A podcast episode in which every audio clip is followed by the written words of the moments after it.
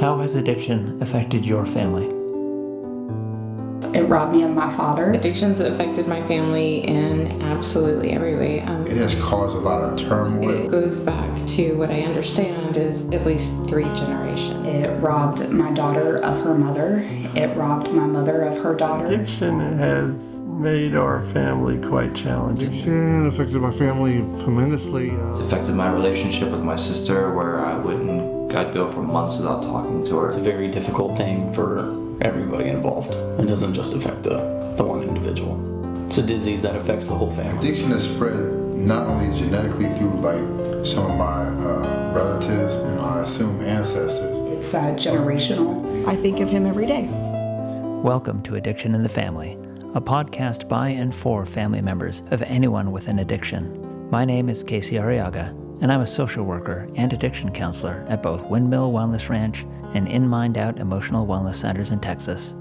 I've led hundreds of family workshops, but I've also lived the experience of being family to addiction as both a child and adult. My wife Kira and I were in our addictions together for over a decade and now have been in recovery together for almost 20 years. Join us as we offer experience, strength, and realistic hope about how you and your family can find recovery together. In this episode, we will explore how you, as a family member of someone with addiction, can find help for yourself and your family. We'll look at why families need recovery too, yet may have never considered this, and we'll give some ideas about how you can find it. To help us on this exploration, we'll hear from a family member like some of you who has found and strengthened his own recovery through the years of his son's struggle with addiction and related behaviors. Finally, we'll address one of the questions that family members so often ask What can I do to help? Let's get started right after a quick break to hear from one of our sponsors. Addiction in the Family is brought to you in part by the generous support of Windmill Wellness Ranch, an innovative treatment center located in the beautiful hill country of Texas and serving clients and their families from throughout the United States. I'm Shannon Malish, CEO of Windmill Wellness Ranch. We offer the best in neurotechnology to heal the brain and the best therapy to heal the mind. Call us today at oh, 210 762 6217. Welcome back. All right, let's go ahead and look at our first topic. If you're like a lot of people, you may be thinking, why do I need recovery? I'm not the one with the problem. Well, that may be true, but if you're listening to this podcast, there's a good chance that you and others in your family have been affected by addiction. That means that everyone in the family needs to recover from the effects of that situation. If you think about it, you may have spent a lot of time waiting for your loved one to change or perhaps trying to make that change happen for them. You probably didn't get very far by trying to force them to change, but you have a pretty good shot at getting yourself to start healing. To gather perspective on this, we asked people who have been affected personally by addiction what recovery has done for their family. Let's see what they have to say. What effect have you seen uh, on your family from recovery? I got my grandpa back. That was the real important thing. I got the man who taught me how to fix engines. I got the guy that taught me how to fish. I got all of that. all of them. My relationship with my husband is um, really good, um, but it hasn't always been. I mean, this was difficult. um, recovery has affected my family tremendously because all, all of four of us are in recovery now, and so the family has come back together. Uh, we're starting to function as a, a, a normal family, I guess. It took a decision to stay together. It took a decision over and over and over again, you know, for us to decide, okay, we're going to work through this hurdle and we're going to Me being in recovery actually helped my father and mother's relationship. It's allowed us to change the course of history uh, in terms of my daughter being able to have her mother, and, and she's gotten to experience life in a different manner. And so I truly believe that because of my recovery, my daughter may never have to use. Things that I thought ne- could never be repaired have been are are being repaired, and the family's coming back together as a whole again. And yeah, that's probably one of the best things about recovery. What are you hoping for around recovery? Recovery in the family. In my family, I was the first one to seek recovery. This isn't because I was so much further ahead of the curve, it's because my problems were the most obvious and they were getting worse. My life looked great from the outside 10 10 year marriage, young child, good job, owned our own house, two cars in the garage, respect in the community, clean legal record, dog, and a picket fence. Problem was, I was getting ready to lose everything on that list because I couldn't recognize, let alone control, my addiction. Despite all my efforts to keep my problem hidden, it had gotten to the point where it was all going to burst out into the open because, like most addiction, it was steadily getting worse. When I went on a three week spree that could have led to being front page news if I had been caught, my wife confronted me, and I got honest about everything for the first time. Then she said the magic words I guess you'd better go find one of those meetings we keep hearing about. This was my entry into recovery. I really didn't want to gain anything when I went to those first meetings. I just didn't want to lose anything. I had heard that I was supposed to keep going for the rest of my life, but that seemed a little big to think about. Instead, I figured I would just go and show everyone how it was done, cut out some problematic behaviors, then fashion the rest of my life so that nothing else really changed. As you may have guessed already, that's not what happened. While I didn't realize it at first, I'd started into something that has become one of the most profound blessings of my life. I've gained a serenity I had not thought possible for me. Something I imagined might come if I had enough money or fame or sex or friends or if my family would just do what I thought they should do. Instead, I slowly learned to let go of these things and found the peace I always wanted through becoming part of a community of people who are focused on growth and being of service. I gained family relationships that are deeper than I had dared hope, in part because I was taught in recovery how to let go of my demands and expectations for them, and instead learn to love them more and more deeply for who they are rather than who I want them to be. One thing I really didn't see coming is that they would decide to join me in this recovery journey one day. This would be a good time to introduce Kira, my wife and co producer of this podcast. Hi, I'm Kira. Hey, Kira. So, what was all this like for you? From the perspective of being the wife of the person in recovery and watching him go through it, I know that he was going through possibly the hardest time in his life.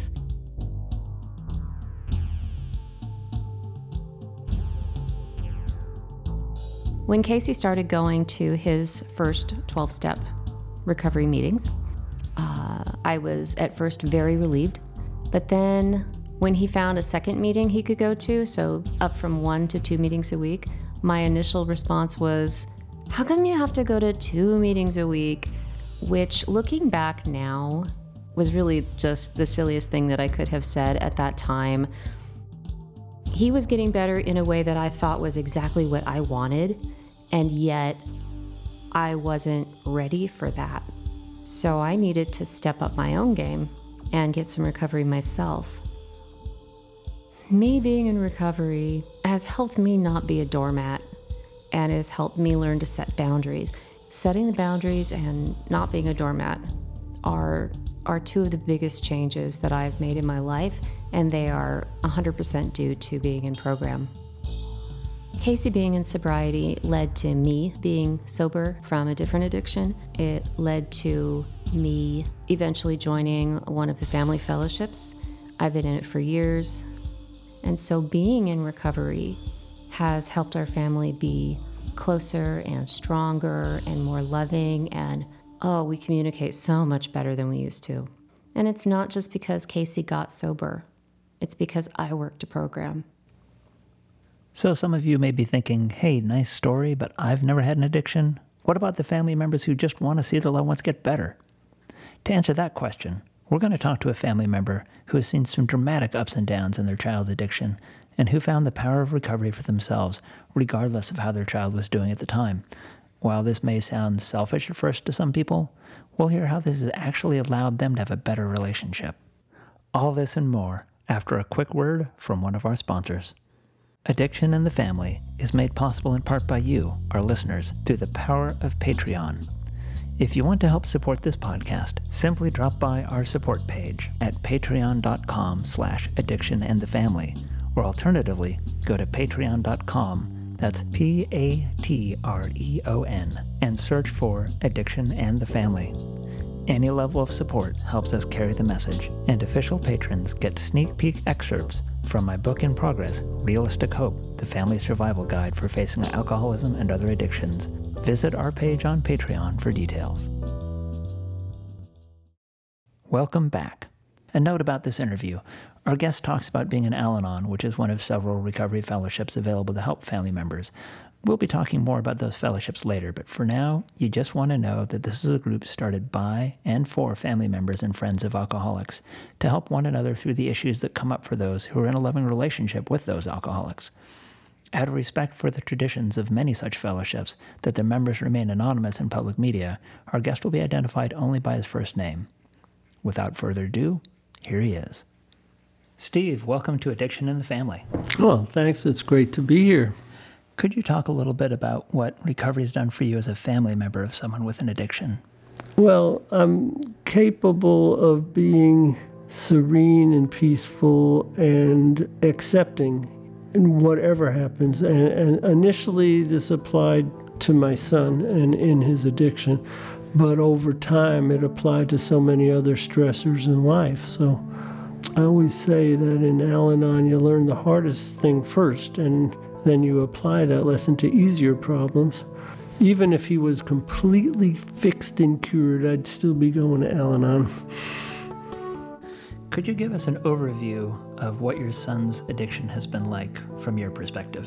Wow, that's a that's a long story, and and he's not the type of guy who just does drugs and sits at home. He's the kind of guy that seems to do drugs and then commits crimes. So, I am thinking back to the first time my son stole his grandmother's car and uh, took the trip uh, out of state with a underage girl. He was only 18 himself and um, I got a call from the police in another state, you know. This was actually the first time that I got him into rehabilitation. That's when I said I tricked him. Uh, when the police called As Steve me, talks I about his son, it is clear that there have been a lot of ups and downs. Since his son tends to engage in criminal behavior when he uses drugs, Steve has lost count of how many times his son has been to treatment or locked up. It just seemed like every time he would get sobriety, and I was thinking, wow, this might be the one, you know. uh, Then all of a sudden, for some reason, the siren call of some type of drug would hit, and he'd be back at it. His son has most recently been incarcerated for five years for a crime that seems unlikely to have been committed by someone who is sober. One of his more recent crimes was he and a friend they saw a trailer that was just parked in a parking lot and, he had a truck and they said well that looks inviting. So they hooked the trailer to the truck and drove away. Now they didn't hook up the lights and it was the middle of the night unsurprisingly they were stopped and um, had no explanation of what they were doing with that trailer and they discovered later when the police opened it up that the what they had stolen was a bunch of baked goods, so they wouldn't have made that much profit. So, with all of that going on, how did you come to find recovery? I guess the very first time I heard about recovery for the family was after I tricked my son into going to rehabilitation. And they told me that if you're going to have your son in a rehab facility, you need to come to the parents' weekends. So I got training for a weekend, and part of that was going to an Al Anon meeting. A lot of families seem to get the impression that they're supposed to go to Al Anon for their loved one. And I wonder did you have any expectations going in, thinking maybe this would do something for your son? Yes, I would say that I would be disingenuous if I tried to claim that I, in the back of my mind, if I really got a gold star in my Al Anonism, that somehow he would be fixed. So while I was absorbing lessons about detachment and how to be serene myself, I was also in the back of my mind waiting for someone to tell me, and here's what I did, and that's why my child's all better now. And year after year, that never happened. So, what kept you coming back to meetings? I kept coming back because I was desperate. I quickly realized that I was quite obsessed with the fate of my son and how I was going to fix him. And it seemed to me that people in Al Anon had their act more together than I did. And I wanted to figure out what they knew. When Steve looks at how focusing on his own recovery has helped him through these sorts of things, he talks about one of the slogans used in Al Anon, the three C's. As simple as these ideas seem, listen to how much they've helped him make reasonable decisions in unreasonable circumstances. Uh, the three C's you didn't cause it, you can't control it, and you can't cure it. So, right there, if I was paying attention, you can't cure it. And over time, I saw how I was absorbed with each of those C's, and I needed to pay attention to each of them. As a parent of an addict, I was pretty certain that if I had been a better parent, he would not have been an addict. So there was a lot of guilt involved. And it took a long time to believe that I didn't cause it curing it, I tried so many ways to cure it, you know. So it was hearing it in the meetings, but also getting beat in life by every time I tried to apply a fix to the situation, it seemed to make things worse. And that included things like paying for bail and lawyers and leases, and I could go on. Cause, cure, and control. Well, the control, there's so many ways I try to exercise control. That included, uh, you know, when he had problems trying to talk to him and to the people he's having problems with, trying to arrange for him to get a job, uh, paying for the lease, and then when he was nowhere to be found and the apartment was trashed, going back in and cleaning the apartments. And, and it's a pretty miserable long list of things I did that. Uh, none of it ever brought about a change in his behavior or a change in his addiction or a cure. I think learning happens when you're hearing things, you're reading things, and then you're experiencing things and you put it together. Steve, thanks so much for coming in today. Well, thanks, Casey. If all this is helping you see the importance of finding your own recovery, we'd like to give you some ideas about how to make this easier. Addiction is a problem that is incredibly hard to beat, and something we've seen is that one of the best predictors of recovery is being around others who are also in recovery. Thus, recovery fellowships are often one of the first suggestions that many people get. They're all over the place, and they are free, so the barriers to entry are low, to say the least. Throughout this podcast series, we'll dig deeper into these fellowships, but for now, Kira and I would like to give you a primer to get started. While most people already know that there are groups like Alcoholics Anonymous for people who abuse alcohol, and Narcotics Anonymous and Drug Addicts Anonymous for people who abuse other drugs, a lot of people don't know that similar fellowships exist for family members. As Casey mentioned earlier in the show, Al Anon was started by and for friends and families of alcoholics. While Al Anon's literature only speaks about alcohol, I've never heard of anyone being asked to leave because their loved one used other drugs, so don't let that stop you. Al Anon is the largest and easiest to find of all the family fellowships, and throughout Steve's interview, you can hear the importance of Al Anon in his recovery. Al Anon is not the only game in town, though. There are other fellowships for families, such as Nar-Anon, Codependence Anonymous, Adult Children of Alcoholics, Families Anonymous, Smart Recovery, Celebrate Recovery, Recovering Couples Anonymous, and Chapter 9 Couples in Recovery Anonymous. Each offers its own flavor and is easy to find on the internet, so it shouldn't be too hard to poke around a little bit and see which ones you want to explore. If you can't imagine going to such a group, or if you feel like you and your family need more individualized help, then therapy is the other popular alternative. Needless to say, this is not free, but it is widely available, and many insurance plans help cover the costs. Websites such as Psychology Today can help you find a qualified counselor by allowing you to filter for professionals who have experience and training to help families who are dealing with addiction. This is important because just as not every doctor specializes in heart conditions, not every counselor has experience with addiction, let alone working with family members around these issues. You can always ask about this up front before you come in for a session, and some practitioners offer a brief initial consultation for free to see if they're a good fit for your situation. I have to say, though, that all the really good therapists that helped me were found by word of mouth. Someone I knew would say, I had this really good therapist, you should totally go see them. You might try going to a recovery fellowship, and after a few meetings, when you're getting to know some of the people, ask around to see if anyone there knows of a good counselor who specializes in family problems around addiction. Combining approaches like this can be a great idea. Recovery fellowships and therapy can work great together, offering both social support and recovery tools, while also giving you a chance to get professional guidance and support. The important thing is to find what works best for you and your family situation. We close this episode with a segment called Families Have Questions. One of the common questions we hear is, What can I do to help? To start into an answer, we thought we'd ask some people in recovery what helped them the most. And so, what is the most helpful thing that your family did around addiction recovery? They didn't do anything at all. They uh, they cut me off whenever I was probably like 16. So I was just out to fend for myself or whatever and like learn my lessons the hard way. So that was the best thing that they could have done. There was a, a line that they drew and uh, I kept crossing a line, and they kept drawing a line, and at one point they held their boundary. But I think the most important thing in regards to that is like the fact that they held their boundary, but never gave up on me. And I think it's hard for a family to hold that boundary without feeling some type of way like they're giving up on the addict or the alcoholic.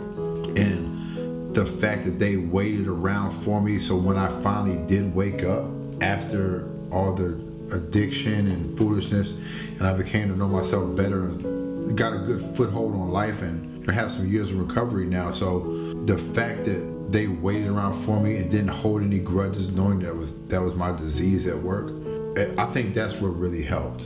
Right? That's just my opinion. What my family did for me was the fact that they didn't shut any doors. I was always bad about isolating. You know, um, that was my big thing. I never really asked for help. It was one of those pride things. But at the very end, they supported my decision to to better myself. They knew that I needed to get help. They knew I needed to check myself in, and they support my decisions to put this above everything. I think that was the key thing is that there was hardly any enabling at the end. The enabling had stopped. Uh, one of the most helpful things was they didn't treat me any differently. I may have changed, um, but they did not change the way that they treated me and felt about me. As a family member, what's the most helpful thing you've seen around addiction and recovery?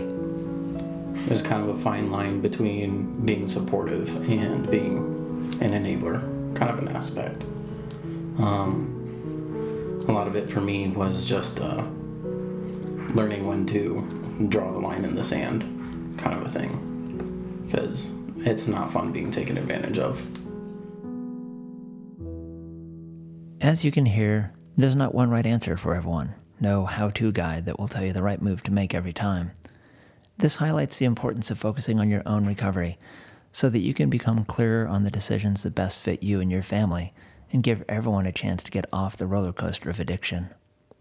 In my experience as both a professional and a family member, keeping this focus allows the family to show up in a loving and compassionate way to the person with the addiction while not condoning or encouraging the addictive behavior. This brings us to the conclusion of this episode of Addiction in the Family. Thanks for being with us. In this episode, we looked at how important it is for family members to work on their own recovery rather than waiting for their addicted loved one to get better we heard from a family member who found how to do this for himself through his son's addiction. And we considered possibilities around what you can do to best help someone else while helping yourself. As I say in many recovery meetings, take what you liked and leave the rest. Go out and explore the possibilities for recovery in your life and give your loved ones the space and dignity to make their own choices. If you liked this podcast, please subscribe. It means a lot to us. If you know anyone else who could use what we have to offer, please tell them about Addiction to the Family. If you have comments about this podcast, have a question you'd like to answer it on the show, or want to contribute your voice, or just want to say hi, you can write to us at addictioninthefamily at gmail.com. Addiction in the Family is produced, written, and engineered by Kira and Casey Arriaga, with music by Casey. On our next episode of Addiction in the Family, we'll look at some of the basics of addiction, what it is and what it isn't, discuss addiction with psychologist Dr. Heather Ingram, and look at addiction from a scientific perspective, all to help families find greater peace and understanding around this difficult but vital subject. See you next time on Addiction in the Family.